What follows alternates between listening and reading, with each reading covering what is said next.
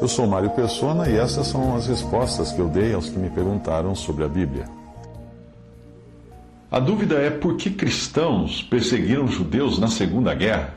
Qualquer pessoa com o um mínimo de bom senso perguntaria como a Alemanha, um país fundamentalmente protestante, poderia ter sido berço da maior perseguição e massacre já perpetrados contra o povo judeu na história da humanidade. Afinal, foi ali que Deus usou Martinho Lutero para resgatar a doutrina da justificação pela fé e para traduzir a primeira Bíblia numa língua viva, uh, o alemão, uh, e também onde foi impresso o primeiro exemplar uh, impresso da, da, nova invenção de Gutenberg, que era a impressão, a impressora, foi ali que foi dada essa Bíblia impressa para o povo comum, que antes era um, a escritura era restrita apenas aos clérigos de Roma. Alguém poderia argumentar que a culpa foi toda de Hitler, mas ninguém de sã consciência iria admitir que ele fez isso sozinho, com as próprias mãos.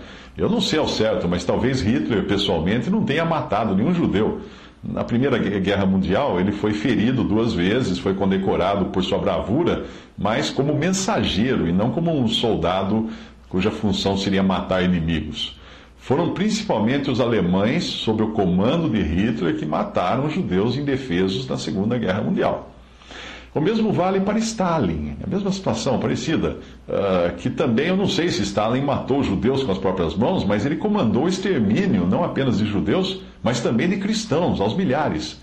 O mecanismo, tanto de um caso quanto do outro, é o mesmo. Uma população precisa ter implantado na sua mente um ódio latente contra aqueles que irá exterminar, para que projetos assim sejam concretizados, senão não funciona. Com Stalin, isso foi feito durante alguns poucos anos de doutrinação ateísta e, obviamente, da busca por um culpado externo pela miséria do povo. Hitler disseminou o mesmo sentimento de, encontrar o culpado para a crise na Alemanha, mas também tirou do fundo do baú do baú cultural e religioso dos alemães quase dois mil anos de doutrinação antissemítica. Primeiro do catolicismo, depois do protestantismo. E isso tem a ver com a teologia do pacto, que é professada pela maioria das religiões fundamentalistas cristãs, inclua-se aí as católicas e ortodoxas e também protestantes. Uma das consequências nefastas da teologia do pacto, que se resume na falta de entendimento de que Israel e a igreja são povos de Deus, porém com promessas distintas, uns com promessas terrenas ou terrenais e outros com promessas celestiais. Então essa falta de entendimento levou a Alemanha, os alemães a fecharem os olhos para o holocausto. Não apenas fecharem os olhos, mas também apertarem o gatilho, acionarem o gás das câmaras de extermínio e riscarem o fósforo que acendia os fornos de incineração para dar fim aos corpos, aos cadáveres e não serem depois acusados de crimes de guerra caso as coisas dessem errado no final. Enquanto isso, o resto da população, não eram soldados, não eram militares, consciente ou não do que acontecia atrás do arame farpado, fechava os olhos para o holocausto. Mas o que a teologia do pacto tem a ver com isso? Nada para um verdadeiro convertido a Cristo que traz no coração um sentimento de amor e piedade que são inerentes à nova vida que tem em Cristo, que não iria matar um, um semelhante seu, ainda mais por questões étnicas, mas tudo tem tudo a ver com o mero professante que se acha herdeiro das promessas feitas a Israel no Antigo Testamento. Este que apenas professa ser cristão, ele irá enxergar, e até com fundamentação teológica, ele irá enxergar o povo judeu como um perigoso concorrente à posse daquela herança, das promessas materiais feitas por Deus no Antigo Testamento. Você já viu filhos, filhos de uma família, se digladiarem em cima de uma herança, enquanto o corpo do pai defunto ainda está quente, é, não é surpresa, né? Não se surpreenda com o que o ser humano é capaz de fazer para não perder o seu quinhão, aqui ou eternamente. Não existe dúvida de que nos últimos dois mil anos os judeus têm vivido em aberta rebeldia contra Deus. Ninguém vai dizer que não. Rejeitando o seu Messias que eles pregaram na cruz por não desejarem se sujeitar a ele. Não queremos que este reine sobre nós, diz em Lucas 19, 14. Uh, o Senhor fala isso, e, e é esse o brado que continua ecoando dentro da comunidade judaica. Não querem Jesus. Mas esse mesmo sentimento de ciúme dos judeus contra Jesus, que o Senhor os denunciou até na parábola, como eles tendo dito: Este é o herdeiro, vamos, matemo-lo, e a herança será nossa, em Marcos 12, 7. Este mesmo sentimento eh, foi também o que levou cristãos católicos e protestantes a fechar os olhos e os corações para a carnificina do nazismo alemão. A Igreja Católica foi mais longe até, e, e terminada a guerra, ela providenciou uma rota de escape para os criminosos de guerra se refugiarem na Alemanha, na, na América Latina. É, basta ler os livros de história, e no Brasil, Argentina, principalmente Paraguai, Chile, tantos criminosos de guerra uh, ficaram escondidos aqui, muitos acabaram pegos, presos por judeus, deportados e, e depois julgados por seus crimes.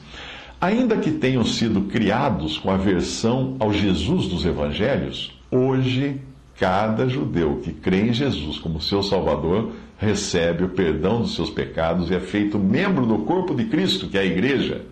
E mesmo que não troque de sobrenome, como faziam os cristãos novos de Portugal, eh, que eram obrigados a receberem o batismo cristão, mesmo sendo inconversos, um judeu, o judeu convertido ele ganha o privilégio de ser visto por Deus dentro de uma das três classes de pessoas no mundo hoje, que Deus enxerga hoje no mundo.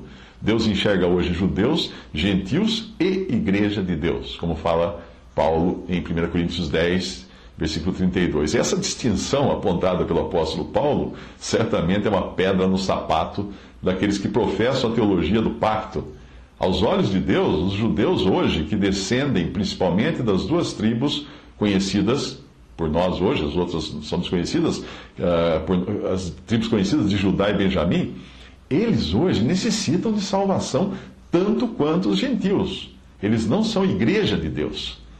Os que morrerem na condição de inconversos, sejam judeus ou gentios, estarão perdidos. E os que não se converterem antes da vinda do Senhor para arrebatar a sua igreja? Aí nós teremos duas classes de pessoas, sejam judeus ou gentios. E essas classes formadas por aqueles que ouviram o Evangelho e rejeitaram a salvação, e aqueles que não ouviram o Evangelho, ao menos claramente, né? E terão então a sua chance após o arrebatamento. Mas os que ouviram o Evangelho hoje e rejeitaram hoje, esses, sejam judeus ou gentios, a estes que não receberam o amor da verdade para se salvarem, Deus lhes enviará a operação do erro para que creiam a mentira, para que sejam julgados todos os que não creram a verdade, antes tiveram prazer na iniquidade. Isso está em 2 Tessalonicenses, capítulo 2, versículo de 10 a 12. Ou seja, Deus obrigará as pessoas vivas hoje, que estiverem aqui no mundo ainda, depois do arrebatamento, porque não creram em Cristo, porque ouviram o Evangelho e não creram, Deus obrigará que elas creiam na mentira do anticristo. Enquanto haverá um grupo, obviamente, de judeus e gentios que nunca escutaram o Evangelho no dia de hoje, hoje, que é o tempo da salvação, e entrarão então naquele período após o arrebatamento da igreja, ignorando o Evangelho, mas também não são culpados de rejeitar o Evangelho. Aí eles terão chances de escutar o Evangelho e se converterem a Cristo. Nas palavras do Senhor Jesus, em Mateus 25, de 31 a 46, na sua vinda para reinar aqui na terra, após o arrebatamento da igreja, essas classes de pessoas estão representadas da seguinte forma: bodes são os perdidos que perseguirão os judeus convertidos a Cristo nos tempos de grande tribulação, independente do sobrenome que esses perdidos levam aqui nesse mundo. Ovelhas são os salvos dentre os gentios entrarão no reino milenial de Cristo na terra. São eles que vão proteger e dar água e comida e roupa e visitar na prisão o remanescente de judeus fiéis que o Senhor irá considerar como verdadeiros judeus. Pequeninos irmãos é a outra classe que aparece ali em Mateus 25. Quem são esses? São os que foram protegidos pelas ovelhas. Tal é a intimidade do Senhor com esses judeus que ele os chama de seus irmãos. Isso está em Mateus 25, versículo 40. Portanto, após o arrebatamento da igreja, nós viremos renascer o mesmo sentimento que existiu na cristandade na Alemanha e em outros países considerados cristãos. Então, a cristandade, que é vista como grande meretriz e grande Babilônia no livro de Apocalipse, terá domínio por um tempo sobre o poder secular, como aconteceu na história, em maior ou menor grau, nos últimos dois mil anos. Ali, em Apocalipse, nós encontramos a grande meretriz do poder religioso montada na besta do, do poder secular. Em Apocalipse 17, versículo 3. Nesse tempo, ela perseguirá ferozmente o remanescente de judeus fiéis, do mesmo modo como a cristandade europeia perseguiu os judeus na Segunda Guerra Mundial, ou mesmo antes, nos tempos de Inquisição. Mas finalmente a grande Babilônia, culpada por derramar tanto sangue inocente, não só de judeus, mas também de cristãos genuínos ao longo dos últimos dois mil anos, será derrubada da sua montaria e será julgada por Deus. Isso você encontra no capítulo 18 de Apocalipse. Você talvez não concorde, você não concorde talvez com, com isso e ache um absurdo acreditar que pessoas que professam ser cristãs poderiam vir a fazer tamanha barbaridade no futuro, considerando o discurso do politicamente correto que hoje emana das grandes denominações cristãs que protege os menos favorecidos, os rejeitados pela sociedade, os escravizados, etc. Você se esqueceu de dizer os pedófilos, os adúlteros, os ateus, desde que façam parte do clero. Essa é a realidade. A minha professora de história costumava dizer que nós estudamos história para conhecer o passado, entender o presente e não repetirmos os mesmos erros no futuro. Que me perdoe, minha pobre professora, porque ela acreditava demais na humanidade.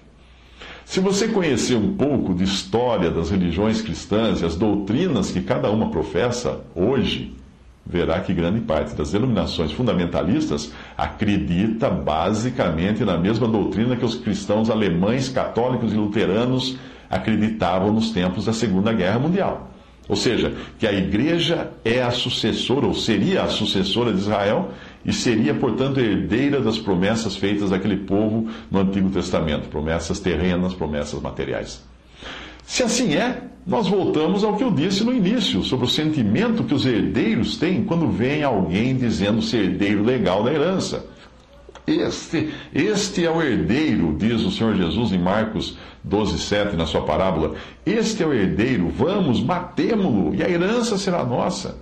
Se na parábola o Senhor Jesus estava se referindo aos judeus, no modo como enxergavam o Filho de Deus vindo a este mundo, o mesmo sentimento pode ser dito da cristandade professa em relação aos pequeninos irmãos que o Senhor irá introduzir no seu reino milenial como herdeiros legítimos das promessas feitas a eles no passado.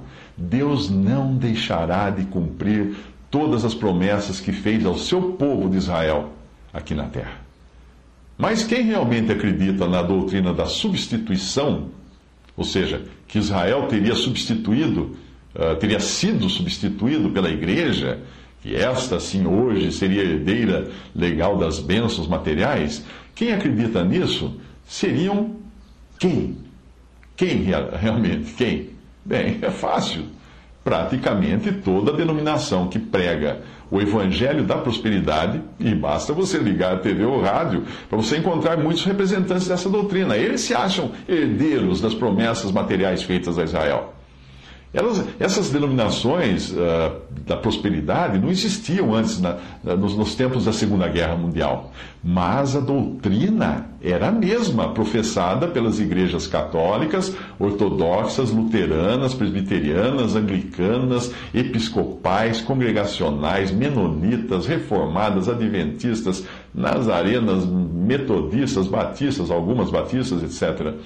Ah, nessa figura uh, que você está vendo aí na tela, você enxerga quais são as que professam a teologia do pacto, que ensina que a igreja teria substituído Israel, ficando assim herdeira das promessas do Antigo Testamento feitas a Israel, não a igreja que não existia. E a mesma figura você vê, na mesma figura você vê as denominações cristãs que professam o dispensacionalismo que ensina que a igreja é um povo distinto, é um povo celestial, é um povo com promessas espirituais nos céus, que não tem nada a ver com as promessas do Antigo Testamento. Enquanto Israel, este sim continua como o povo terreno escolhido por Deus, que irá desfrutar legitimamente das promessas de prosperidade material e terrena que Deus fez no passado para eles quando eles entrarem no milênio. Uh, essa figura extraída do, do livro Teologia do Pacto ou Dispensações de Bruce Anstey. A visão equivocada da igreja como substituta de Israel é tão antiga quanto muitos dos primeiros patriarcas do cristianismo. Muitas dessas denominações fundamentalistas, quando você uh, mostra alguma coisa na Bíblia, eles correm para a, a, os primeiros pais da igreja para mostrar que o que eles ensinavam era isso e aquilo e aquilo outro. Mas eles não tinham a palavra de Deus. A palavra de Deus está na Bíblia, é a Bíblia. Essa é a palavra de Deus. Nós não podemos argumentar alguma coisa baseada nos ensinos daqueles que vieram depois dos apóstolos, que Paulo muitas vezes uh, alertou para que depois da partida deles, apóstolos, entrariam lobos no rebanho e entrariam pessoas também, homens, falando coisas distorcidas só para enganar discípulos. Mais tarde, essas doutrinas que começam lá atrás seriam também professadas pelos chamados reformadores que apesar de terem sido muito usados por Deus para resgatar uma doutrina tão preciosa quanto a da justificação pela fé, nunca entenderam realmente o que era a igreja, a sua origem, o seu destino e as diferentes dispensações ou maneiras de Deus tratar com os seus diferentes povos aqui na terra. Para entender o pensamento de Lutero, que era o pensamento corrente na época entre a maioria dos cristãos, na época de Lutero, basta você ler um texto da autoria dele chamado Sobre os Judeus e Suas Mentiras eu vou, vou ler um texto, um trecho desse texto. Mas se você fizer uma busca, você vai encontrar em muitos sites sobre os judeus e suas mentiras. Ele diz o seguinte: Finalmente, no meu tempo, os judeus foram expulsos de Ratisbona, Magdeburgo e de muitos outros lugares. Um judeu, um coração judaico, são tão duros como a madeira, a pedra, o ferro, como o próprio diabo. Em suma, são os filhos do demônio, condenados às chamas do inferno. Os judeus são pequenos demônios destinados ao inferno. Queime suas sinagogas, negue a eles o que disse anteriormente, force-os a trabalhar e trate-os com toda, com toda sorte de severidade. São inúteis, devemos tratá-los como cachorros loucos, para não sermos parceiros em suas blasfêmias e vícios, e para que não recebamos a ira de Deus sobre nós. Eu estou fazendo a minha parte. Resumindo, caros, caros príncipes e nobres que têm judeus em seus domínios, se este meu conselho não vos serve, encontrai solução melhor, para que vós e nós possamos nos ver livres dessa insuportável carga infernal que são os judeus. Se você acha que esta associação entre Lutero e o Holocausto seja invenção minha, é melhor pesquisar mais.